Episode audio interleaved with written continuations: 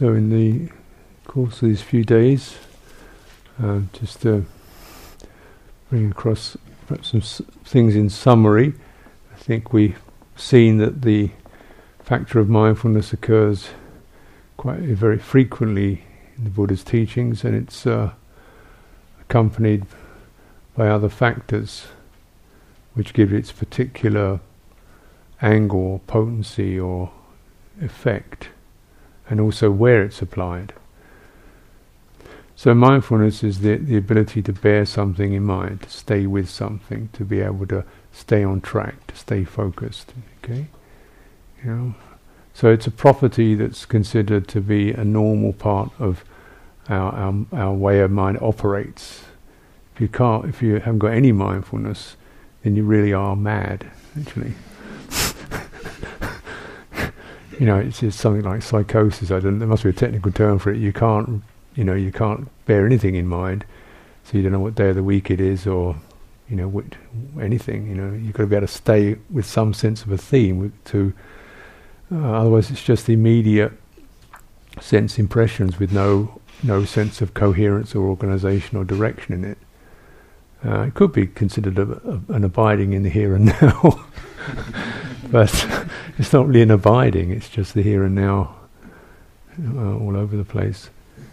Uh, so, mindfulness, the ability to kind of stay stay on track, uh, stay with something, stay with something, bear something in mind. At it like that, it both it, it, it means it's quite normal and ordinary. Um, and then what is important is what is being borne in mind and and and the, what we're directing that towards. Yeah, so, so uh, what's being borne in mind with what kind of intention we're bearing things in mind. What's our, what's the intentional quality? What's our attitude? Why, you know, are we bearing malicious thoughts in mind and staying with that? You know, keeping a, a sense of malice going clearly that would not be considered skillful, yet we could say we're being mindful. Yeah? There's such a thing as miccha sati or wrong mindfulness, which is exactly this of this nature. You are focusing on some on something with a, with an unskillful intention, and you're staying with that intention, and you're focusing on objects that stimulate that intention. You focus on somebody's weak points with a fault-finding mind, and you stay with it, and you keep it in mind, and you, you bear that in mind, and you label them that way, and uh, you know you could say you're being very mindful. but uh, the so the quality of right intentional virtue, sila, is important.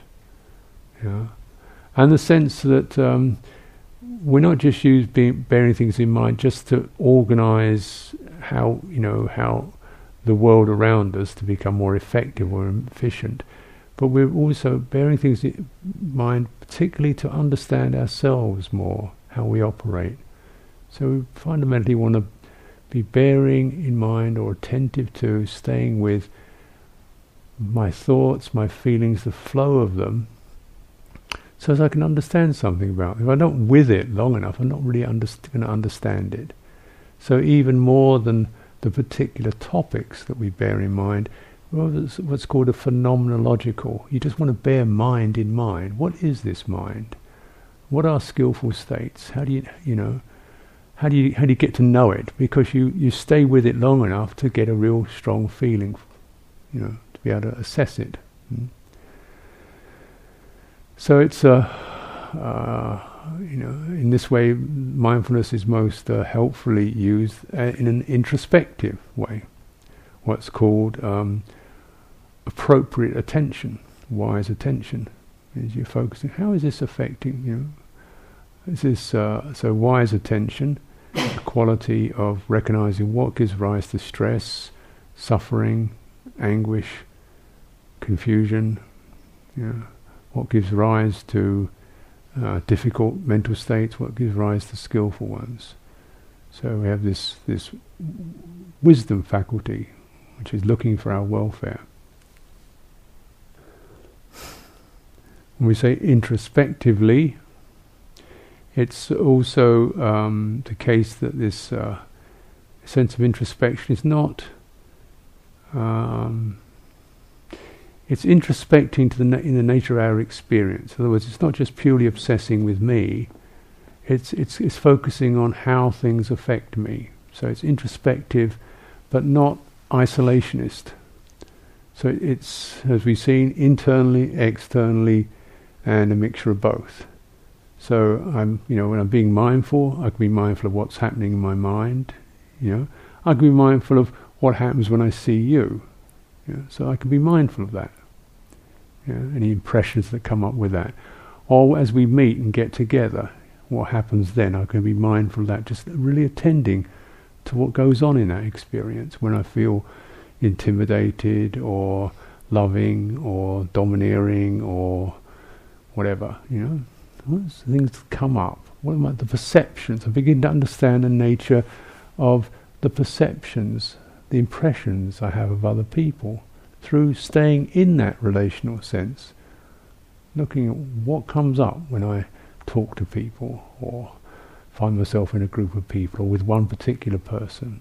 What memories come up, what actions come up. So I learn a lot in that way by bearing that in mind. So it's it's introspective in its looking into the nature of things, nature of experience. It's not introspective in the sense of it's all about me, you know. this is a game where it can can be have uh, have limited cons- effect when meditation becomes too self-obsessive. Yeah. Uh, when mindfulness is used purely to scrutinize you know, details of of of uh, my my me in a way that excludes any reference to uh, other people, to the situation around me. But still, it's it's introspective, and we're looking. What we can know is how we're being affected how, what impressions we have of others. So I can't exactly be mindful of you, but I can be mindful of how you arise in my mind, yeah, and how I respond to that.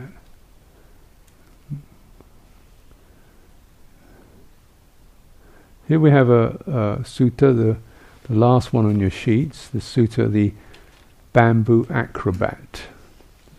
Sedaka Sutta, Samyutta 4719 you know, just it's quite short, and again, uh, it's it's it's lovely lovely because it's a, a, story. It's quite a charming story. So the, these ones go down easy. and so the situation: once upon a time, monks, a bamboo acrobat. That's someone who performs acrobatics on a bamboo pole. Yeah. So you can imagine somebody's rigged up a couple of supports and they put a bamboo pole and this acrobat's going to walk across it or stand on one leg on it or something or the other. He's a, he's a bamboo acrobat. He can do performances on this bamboo pole. And he addressed his assistant. He has a, an assistant, seems to be a little girl, Meda Katalika, which for some strange reason means frying pan. So why she was called, is, and this is, you know, this little girl called Frying Pan. There's no note as to why she was called Frying Pan or any frying pan features she might have had, but it's just one of these things that just gets put in there with no comment. He says, Come, you, my dear Meda Katalika, and climbing up the bamboo pole standing on my shoulders. So he wants to do this act where he's going to walking across the pole and he's got this little girl standing on his shoulders. Yeah, so and they're they're not falling off the pole. That's the idea. Okay, master, the assistant Meda Katalika replied to the bamboo acrobat, and climbing up the bamboo pole, she stood on the master's shoulders. Now, you know, so of course it could be that the pole is vertical, even more precarious, and he's standing on top of it. I'm not quite sure. But the idea is it's some precarious act he's doing on a bamboo pole. So then the bamboo acrobat said this to his assistant, Meda Katalika. You look after me, my dear Meda Katalika, and I'll look after you. So you keep your eye on what I'm doing, and I'll keep checking you out. And this way we'll keep an eye on each other, and we all will uh, show off our craft, our skills, receive some payment, and safely climb down the bamboo pole. This being said, the assistant Medikatalika, who was a pretty smart kid, said to said to the bamboo acrobat, "That will not do at all, master. You look after yourself, master, and I'll look after myself." So you know, you keep really mindful and aware of how you're standing on that pole and you know your balance. You you really focus on that, and I'll focus on how I'm standing on top of you. And that way, with each of us looking after ourselves, guarding ourselves, we'll show off our craft, receive from payment, and safely climb down from the bamboo pole. That's the right way to do it. Yeah. So you know, you really focus on in this little duet. Yeah.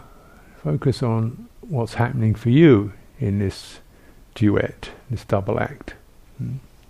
rather than well, what's happened to her. You know? The Buddha said, just like the assistant Medikatalika said to her master, I will look after myself, so should you monks practice the establishment of mindfulness. You should also practice the establishment of mindfulness by saying, I will look after others. So he's saying, you know, you do look after yourself and you do look after others, but how do you look after you? looking after oneself, one looks after others. That is, if I really am clearly attentive to where I'm at, and I'm checking out whether I'm getting impulsive, reckless, uh, greedy, unbalanced, then that's going to do you some good. right? Hopefully. so, in looking after yourself, you look after others. Looking after others, one looks after oneself. And how does one look after others by looking after oneself? By practicing mindfulness, by developing it and by doing it a lot. So, really attentive to your body, to your mind states, to your what's happening for you. And how does one look after oneself by looking after others? By patience, khanti, non harming, ahimsaka, loving kindness, metta, and caring for others, uh, um, anukampa, anukampa. Thus, looking after oneself, one looks after others. Looking after others, one looks after oneself. So, in, in looking after yourself, you also maintain, bearing in mind these qualities in your general relational sense. So, you've got this primed. You know, patience, um, the ability to bear with, you know, tolerance, you might say, um, non harming, non violence physical, verbal, even not sustaining uh, abusive perception in your mind. An idiot, you know. basket case or whatever. Just don't don't. So even that is is a kind of an abusive um, quality. If you think like that, then sooner or later you're going to say it or act upon it. So you don't you check that any any abusive, harming inclinations that you have towards others. You you develop the sense of non-harming, gentleness. By loving kindness, metta, sense of benevolence, general benevolence that we have, and caring for others. This word anukampa means um, the li- word literally means to something like to tremble, tremble together with. Anu, as I said before, is a, is a suffix a prefix that, that indicates together or in the company of. Mm. So when we do Buddhanusati, we are mindful in the presence of the Buddha. Yeah. When we're doing um, uh, we are practicing seeing in the light of the Dhamma, Don't look, seeing things in terms of the, the Dhammas. So anu, and so anukampa means Kampa is to shiver, tremble, shake, something like that. Um, what it, and it's the quality that the Buddha experienced after his awakening, as we recognize, or you might not recognize, but you might need to, to know that when the Buddha, after the Buddha's awakening, he was, you know, or his mind was in this very illuminated state. The boundaries of self had dropped away, so he's just receptive vibrant, no particular plans, no needs, no projects, you know, nothing is got to do is got, got to write a book about it. you know, just here we are, and uh, and then I th- this sense of some sense of empathy arises, like recognizing, you know. Uh, I think his awakening experience is sometimes associated with touching the earth, almost like you realize your relationship with the planet, with that which has given you birth, mother, father, other people, sentient beings. Somehow you're in this. This is what you, you've arisen out of. And he doesn't know whether he can really teach anybody what he's experienced. He's not certain. But he's still getting this sense of, you know, a resonance with this earth, this sentient life, existence. And then he's in this space, and he gets this kind of vision of the Brahma Sahampati, who's this uh, spirit, or means the the overlord of all, which you can make your in- interpretations of when you comes and says, there are those who have a little dust in their eyes, teach the Dhamma out of anukampa, because you have this resonance, you have this sense of sensitivity, trembling with, feeling the feelings of others, sympathetic to them, then because of that, you know, because of that occurrence, then you must respond to that. Yeah. So this is the nature of mind. Even a, you know, uh, a mind that has no boundaries, has no compulsions, has no projects, nothing to prove, nothing to have to accomplish. Still, the nature of mind is fundamentally resonant. It, it empathizes, it shivers, it senses. It's it's an intelligence that's, a, that's always sensing something, and it can resonate, sympathy. So this is the mind of a Buddha is empathetic.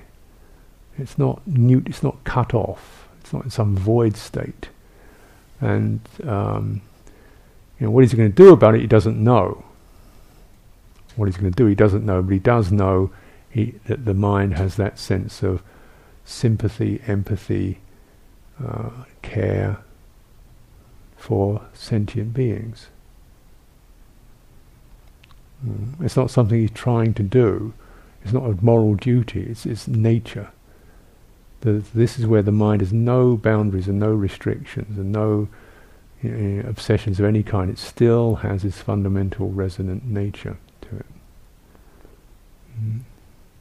So, well, okay, tries to fill. Who can fill in? Who can fill in the, the gap? You know, he's got this sense of fundamental sympathy, primal sympathy, who, who's he going to aim for? He, gee, you know, who could pick this up? So he thinks, first of all, what comes to mind is the people who are closest to him in the spiritual search, which is his teachers. And then he gets this realization they both passed away. So he thinks, well, you know, they were, they, you know, sense of gratitude and kinship. Then he th- realize he thinks of these um, five former colleagues who we're a bit off, but uh, there's some sense of relationship going there. So I thought, well, I'll go and teach them. And, and he goes to teach them, and then he then he heads home.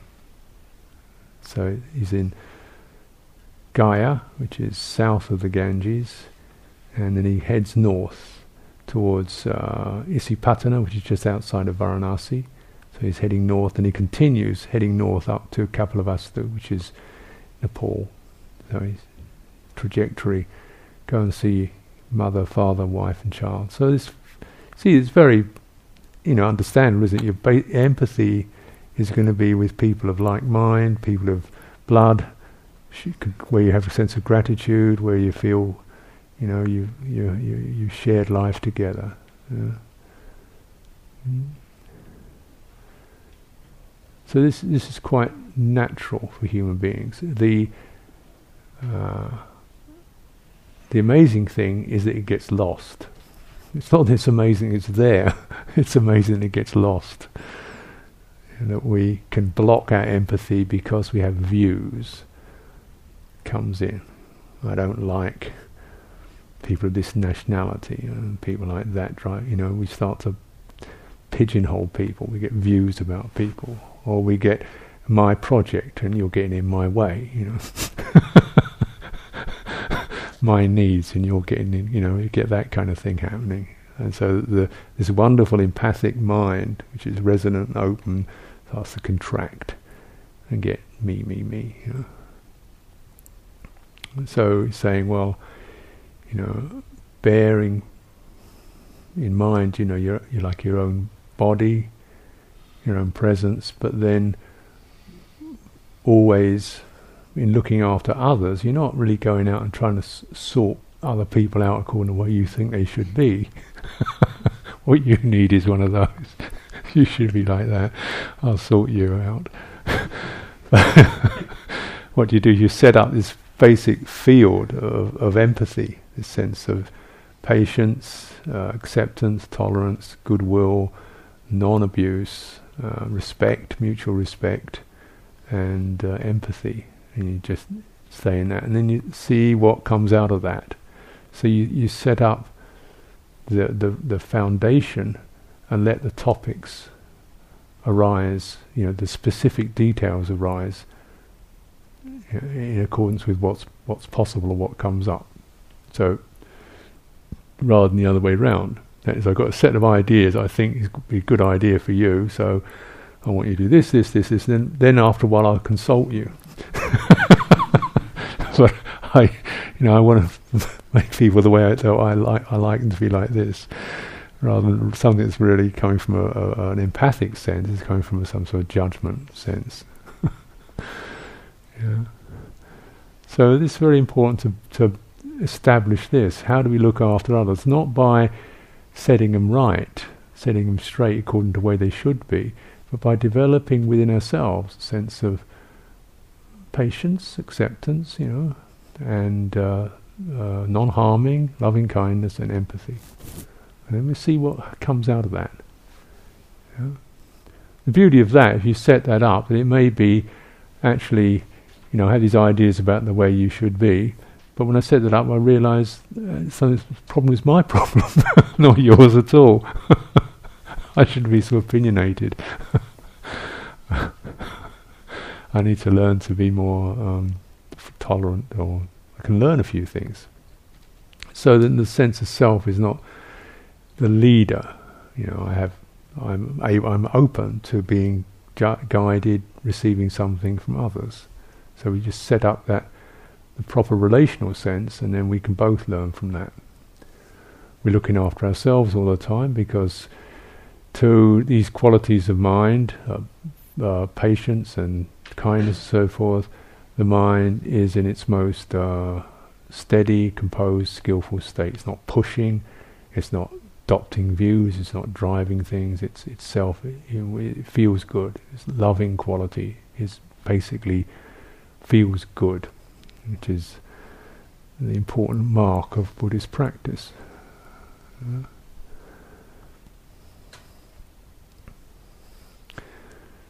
So, internally, externally, both. and this is an example of how we do it internally, externally, and in, in our in our relational sense. Mm. So, of course, mindfulness is uh, uh, incredibly helpful. It has to be given the right um, priming, the right inclinations, the right understanding, cause and effect, and and the confidence that if we do bear, stay with skillful themes, there will be very skillful results that will be for our welfare and for the welfare of others. That's why we do bear skillful things in mind. They're not immediately uh, powerfully exciting or uh, wonderfully new or rapturous, but if you bear them in mind, you get the long-term welfare of freedom from regret, freedom from accidents, freedom from recklessness. You make re- good friends, and you feel a sense of contentment and composure and, and happiness in yourself. So this is where right view is important for mindfulness. So I've just make the point, mindfulness, although we can, you know, in fact, use it uh, uh, a, as a sort of meditation technique, you know, be mindful of the breath or be mindful of bodily sensations, yeah, that's all fair game. But to limit it to that is, you know, really uh, kind of pruning off a lot of valuable material, also a lot of valuable occurrences for for medit- for mindfulness. That is, we can't necessarily be mindful of refined sensations in the body all day long, uh, but we can be mindful all day long. We could be, we can bear skillful things in mind, such as patience and kindness. Uh, we can learn to to uh, really use mindfulness to encourage full awareness. So we really fully with what we're doing, rather than always in the future always imagining somewhere else we could be that be better, or how it was in the past, it was better, you know, and all this kind of stuff. We could be fully aware in the present, in a, in a, in a mindful way, mm, rather than chaotic way. So then that naturally is going to enhance our learning capacities in the in the present.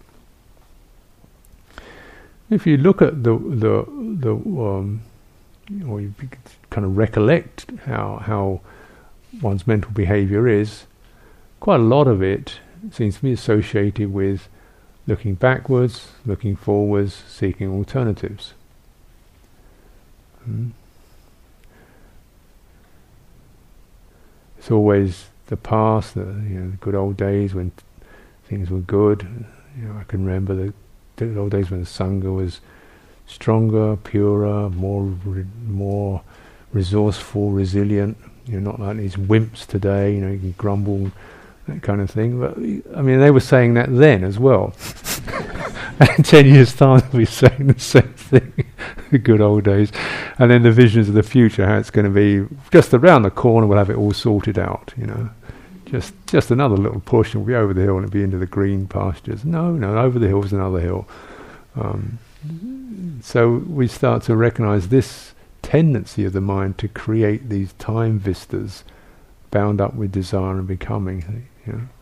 So, you know, you don't want to be bearing that frame of reference in mind, the time frame. You want to bear in mind the nature of mind objects, whether they're associated, whether they are clear, whether they're bringing you to realization. You know, this is what mental objects are things that create shoulds, ought tos, guilt, remorse, fantasies, craving, resistances, you know. So when we start to realize quite a lot of our internal landscape uh, that we operate around is based upon uh, unacknowledged, uh, unskillful mind states. Yeah. Worry, anxiety, uh, some grudges, mm, longing, uh, search for security. Yeah. Mm. This is creating the future and the past for us. So you know, when we are looking at the, the considering things in terms of the four foundations of mindfulness, and it is a little bit arid in some ways, a bit clinical, da da da da da.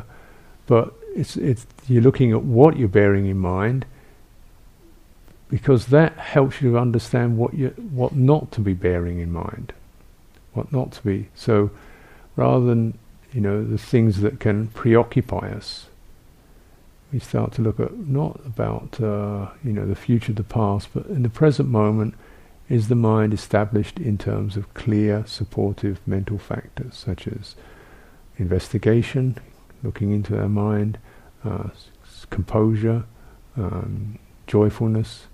Then, you know, so you're looking at the structures underlying how the mind creates the world of here and there him and her, should be, ought to be, never will be, always was, and so forth. You know, what's all that based upon?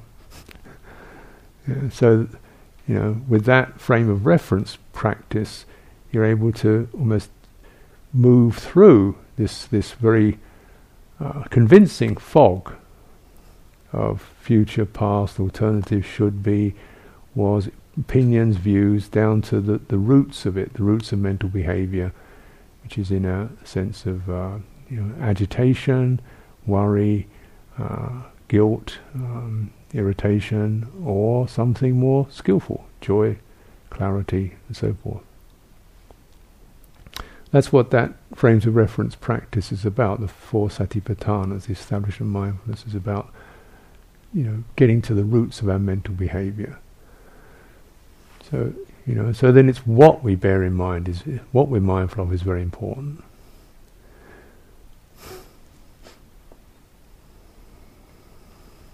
The level at which we pitch it for for real, purposeful um, liberation and transformation.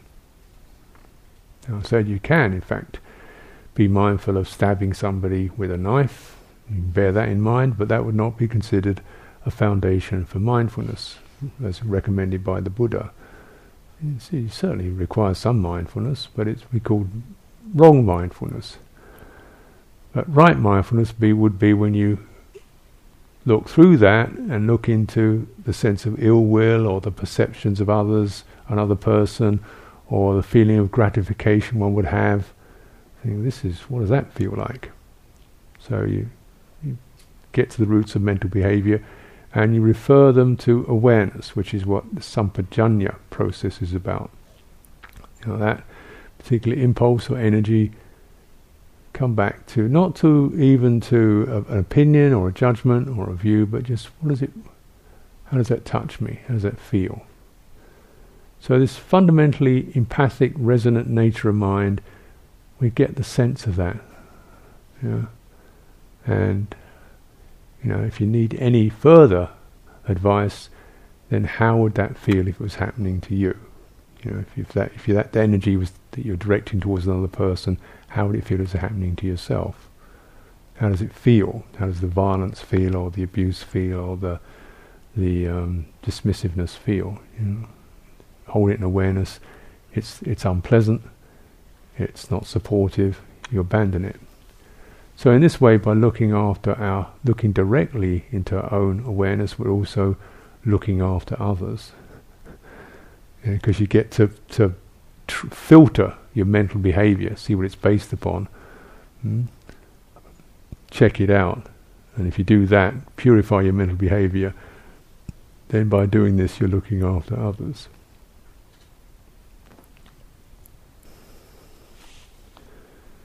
It's often uh, when we say, how can we sustain mindfulness in our daily life? Uh, probably the the uh, there could be several answers. We could say, be mindful of the mind, but perhaps more important, even that, is to be mindful of the Dhamma. Bear the Dhamma in mind. Remember it. Uh, not just the, the verbal teachings, but the spirit of it. There is uh, there is a purity, there is a wholeness, there is a freedom, there is a release. Don't don't forget it. Don't give up on it. There are difficulties, there are obstructions. Don't get deluded by them. don't get convinced by them. Don't follow them. You know, and that you can you can do this. The Four Noble Truths, in fact, which is in this uh, Satipatthana, it's considered the the final frame of reference of these um, of the um, fourth frame of reference, because that's the one that you know remembering the Dhamma, being mindful of that. They're, that there that if if we don't bear in mind that we have the capacity, the propensity, and the guidance to clear the suffering and stress in our lives, then we just keep going into it and, and getting feeling this helpless sense in our lives. But the suffering and stress is not going to be cleared through shifting the furniture. You know, but getting to the roots of mental behavior and attitudes. So when I say shifting the furniture, it's like, you know, moving the deck chairs on the Titanic isn't actually going to stop the thing going down. You've got to look more fundamentally.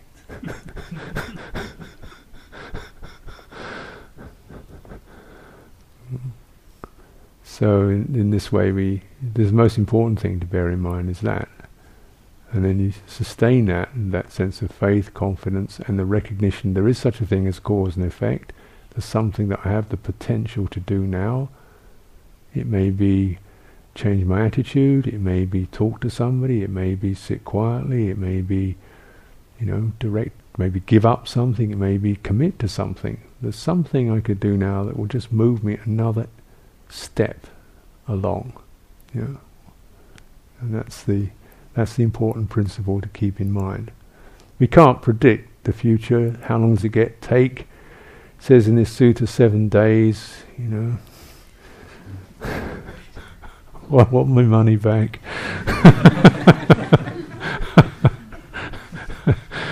it doesn't work, seven days. Uh, or you say, well, the problem was you weren't mindful for seven days, were you? It's all your fault. so, uh, yeah, you know, perhaps if we were dwelling right at the roots of mental behavior constantly for seven days, you would, would clear those obstructions, those ignorance, ignorance. The what we perhaps modestly recognise that a lot of the time we're, we're not actually at the roots of our behaviour. We're just at the surface of it. you know, we're sort of mindfully chopping the bread or something, but we're not necessarily mindfully getting to, to down to our most fundamental um, attitudes and uh, uh, defilements or resources.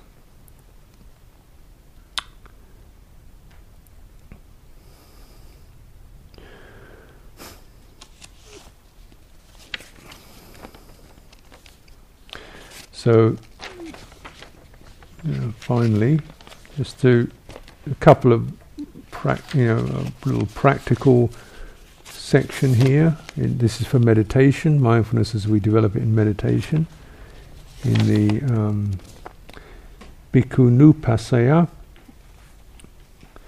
which means the, the nuns vihara.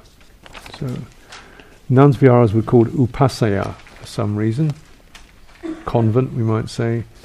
So this is where the Venerable Ananda goes to see the nuns. And uh,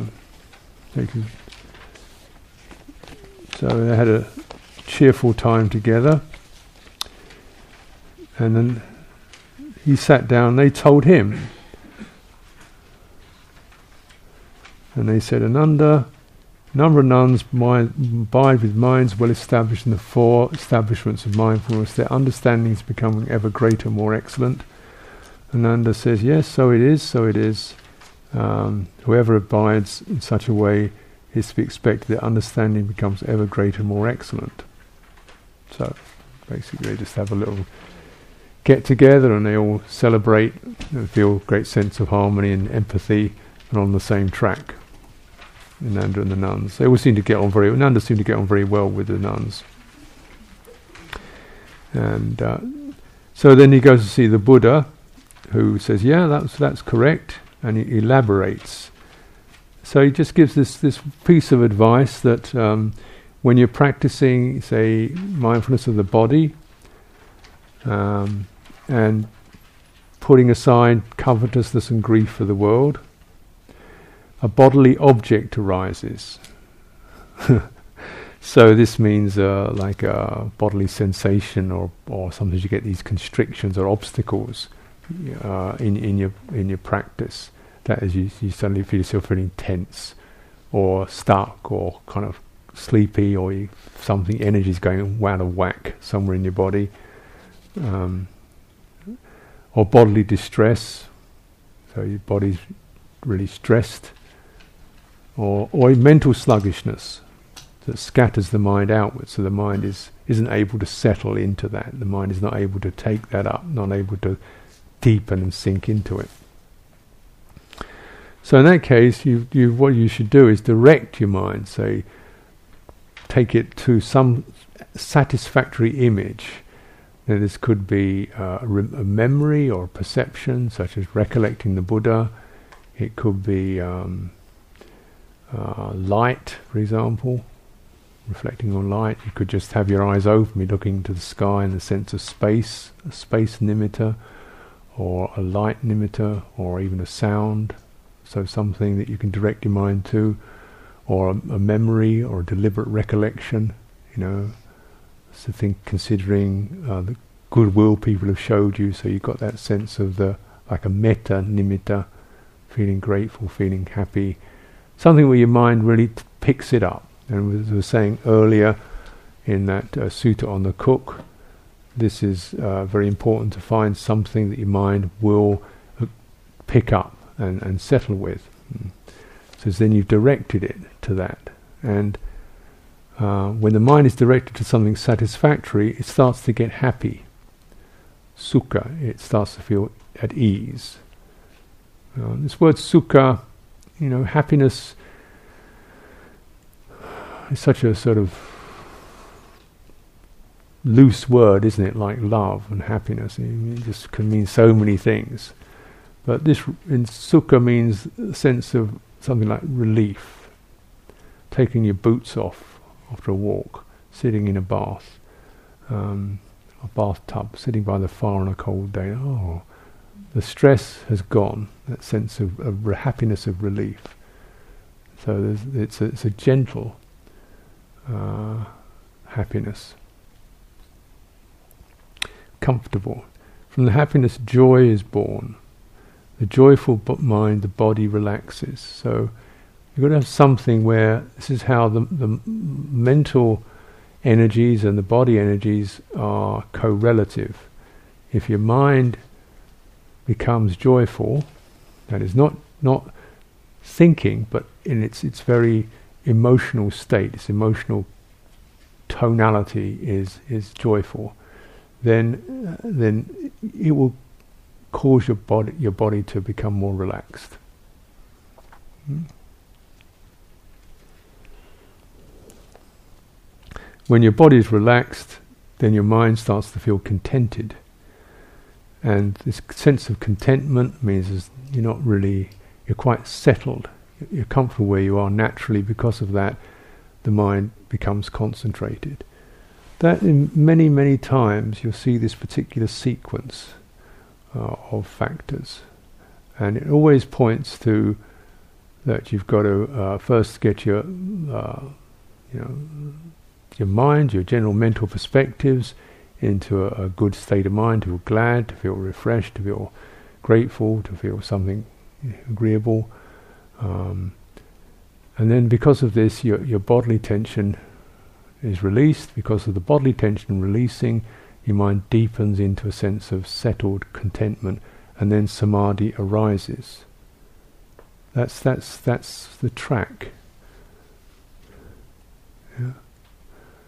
So it's not try and get some samadhi. So get knotted up, feel uncertain whether you're going to get it, get stressed out trying to get samadhi, start criticizing yourself for not being able to do it properly,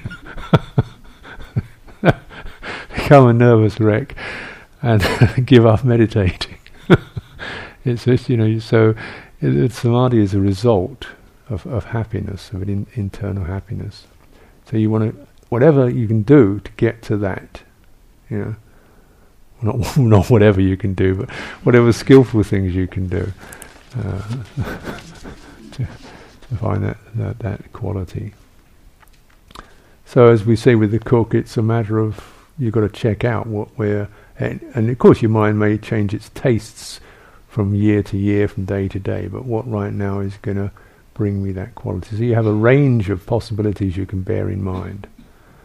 Mm then when when that is accomplished then you can put the image or the memory or this deliberately uh, generated thought or impression you can just relax that and then what then the, the uh, um, this is so, so then the mind doesn't have to keep sustaining this this impression this memory this image it relaxes, and then just stay in the sense of con- contentment and, and samadhi.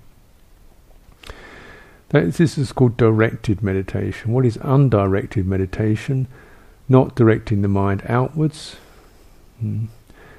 Uh, he understands not focused on before or after, free or undirected. So this is this is directing the mind outwards refers to the, the, the thinking mind. So we're not mind is not being directed outwards, whereas previously it was directed to to bring up something, pick up some theme. Now it's not directed. Uh, it's just let go of, of, of direction and it settles into the body by itself. So I have taught directed, I've taught undirected. Whatever is done by a teacher with compassion. Actually, the word compassion here again is anukampa. So it's a, it's a quite repeated word.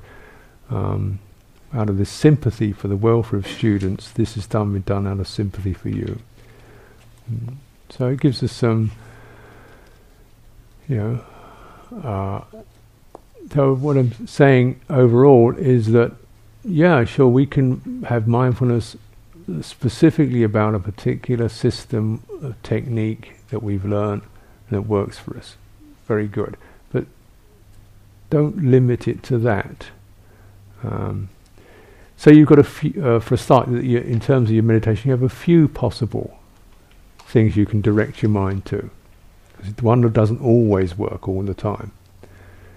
You know how it is, particularly we can be in a, a very nice quiet retreat center situation where, yeah, you can get down to these kind of refined senses of, you know, little lights in your head or whatever it is, and yeah, that's your meditation. Then when you go outside, you can't do it anymore because it was dependent upon that particular um, uh, that particular situation. I had this similar to I had my, my own sense of experiences. I used to do a very uh, focused um, uh, satipatthana, what they call a satipatthana system, where you do everything very, very slowly, lifting your foot slowly, noticing tension slowly, putting them down, touching the sensations, lowering the foot on the floor, and then waiting, and then lifting, intending, lifting, moving forward. So I, you know, I could just do that. That, that to me was meditation, and uh, breathing in and out. Uh, quite. uh, and I, you know, I, I, had my good times with that, and not such good times. But then when I had to leave, when I had to go out of the monastery to um, get some passport done or something, and try to walk across a road with traffic in it. I just basically, because uh, nothing was going in that speed, it was just suddenly all multi-directional traffic lights, cars. I, just basically freaked out in the middle of the road. just, it's like a rabbit in the headlights. I don't know what to do. I just lost it completely. Fortunately, being a monk in Thailand, people don't run you down. You know, people just kind of went, zoomed around me.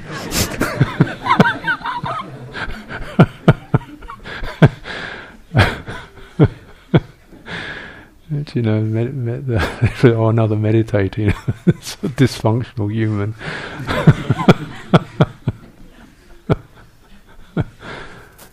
So you, know that sense which you, if your mindfulness is uh, is too associ- too linked to a particular, you know, refined system or technique, then we, we, we limit its capacity. You've got to be able to extend it to to, to wider um, uh, fields. To say mindful of crossing a road isn't a bad idea.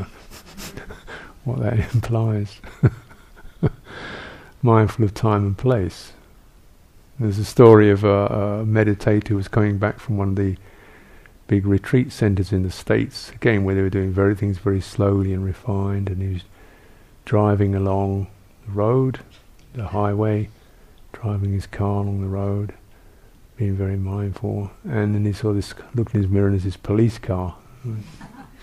police car comes over, stop, pull over, you know, has to pull in, and uh, the policeman gets out, looks at him, license, yeah, that sort of thing, and takes him out. Hmm.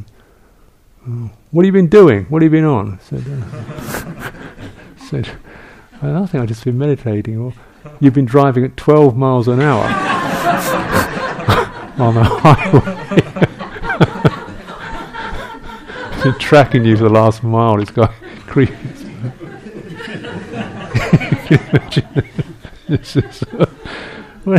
he was being mindful. But uh, yeah. So it's that the that that sense of the the the the, the flexibility of it, and uh, in terms of time, place, situations, how we can widen the span without losing the mindfulness. So if we do just get it down to some simple technique, which may be efficient within that particular situation, but then we don't really have a, a way to operate, or we think the mindfulness is just that. It's a normal function of mind it's a normal function of mind, but to emphasize that the, the samma sati is associated with virtue, with right view, with wisdom, with referring things to awareness, with establishing the sense of empathy for others, yeah. So, and with uh, uh, contemplating or bearing the Four Noble Truths, the way out of suffering in mind, mm. and everything has to fit within that. That's the elephant's footprint. Everything's got to sit within that. Okay, so let's uh, take a break for a few minutes and we can sit and meditate for a while.